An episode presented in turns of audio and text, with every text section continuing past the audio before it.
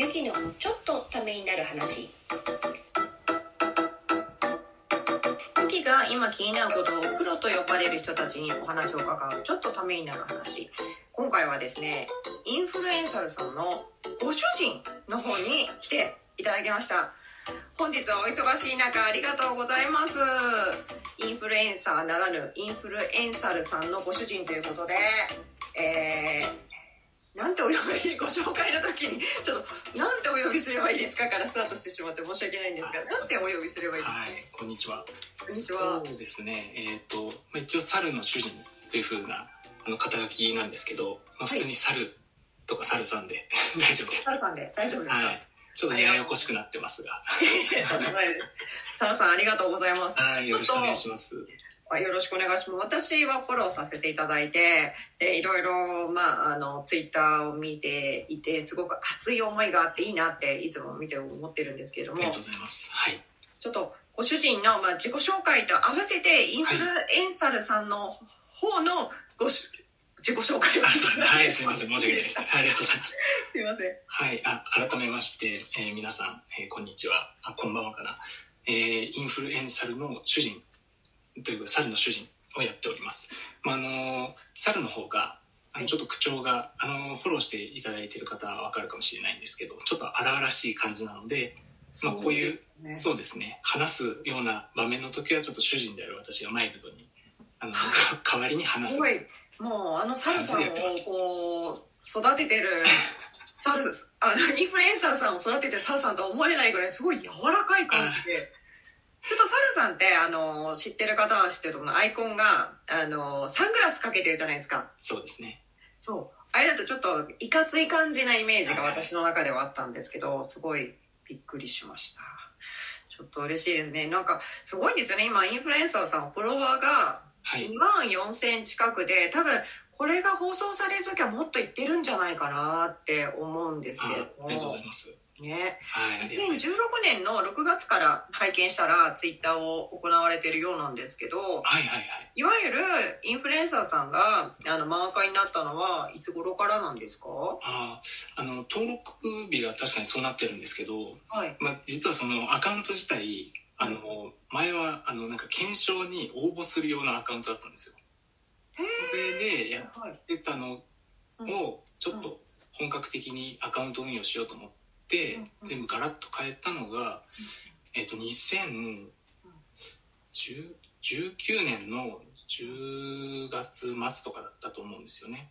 えすごい。やばい。私実は同じような感じで確か私も2019年ぐらいから本格運用しようと思ってそのままその前は本当にポツポツなんか適当にやってたんですよ。同じ感じですねじゃあそう2000でも2020年かな分かんない。でも近いと思います。半年とかはいはい。後ろか前かとかぐらいです。やだそれなのにすごいこのこの運命の差みたいないやいやいやいやどうしよう。これはあのちゃんとごい。あの習ってというかな独学で完全にやってたわけじゃないんで。まあそうなんですそうですね。漫画家になったのは多分それから3ヶ月ちょっとぐらいでなってたと多分記憶してる。そうなんですね。はい。なんか時々ツイッターの方であの何ヶ月でマーカーになりましたとか何ヶ月で何人になりましたとかありますね。い。らっしゃるじゃないですか。逆にちょっと最近は怪しくて フォローがしたいというかっていうのもあると思うんですけどえー、すごいですね。いやいやいやあの完全独学だったらすごいんですけど一応その前にあのコンサルティングみたいなのを受けてえー。それでいろいろインプットした上でなので、まあ、全然全然。なるほど、はい。すごいサルさん。インフルエンサルさんとサルさん。どっちを指摘してサルさんって言えばいいのか分かんないけど。あまあそこはあのぼやかしてなんすごいとなくよ二人二人ともっていうかすごいですね。元からインフルエンサーをじゃあ目指されて行われたってことなんですか、まあ、そうですね。あのその受けてたコンサルティングでいろいろこう、ツイッターの運用について学んだことをうん。全部こう集集結してというかうんうんうんうん。実践したらどれぐらいの速度で伸びるんだろうなみたいな検証がしたくて実は猿のアカウントを運用し始めたっていうのがあってなんで確かにインフルエンサーを目指してたというか、まあ、伸ばそうと思って伸ばしたみたいなところはあうんうん。ります、実験的な部分はが最初はそうですそうです。まああったっていうことですね、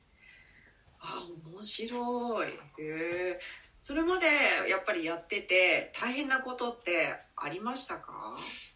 大変なこと、まあ、そうですね。やっぱりインプットの時点とかでもそうだったんですけど、ツイートをするのがやっぱり内容を考えるのが最初すごい大変でうん。なんかやっぱりないところから絞り出すのって難しくてなかなかこうオリジナリティのあるツイートというか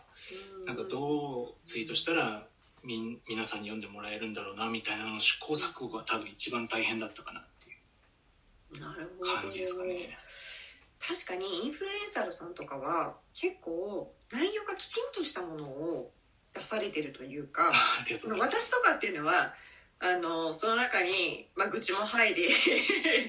あとはなんか天気の話も入ってみたりとか、うんまあいろいろなものが入ってるんですけどまあ、それはそれでいいと思いますけどね。インフルエンサーさんっていうのはやっぱ開くとそれがきちんとなんかこう体体系だって学べるというかツイッターとかについてとかブログとかについてきちんと体系だって学べるなっていうやっぱり印象があってありがとうございます。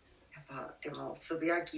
続けるのも難しいです。しやっぱ内容って難しいですよね。そうですね。最初は本当にやっぱりなんか繰り返していくうちになんとなく自分の型みたいなのができてきたのうんうんうんうん。でそこからはすごい、あの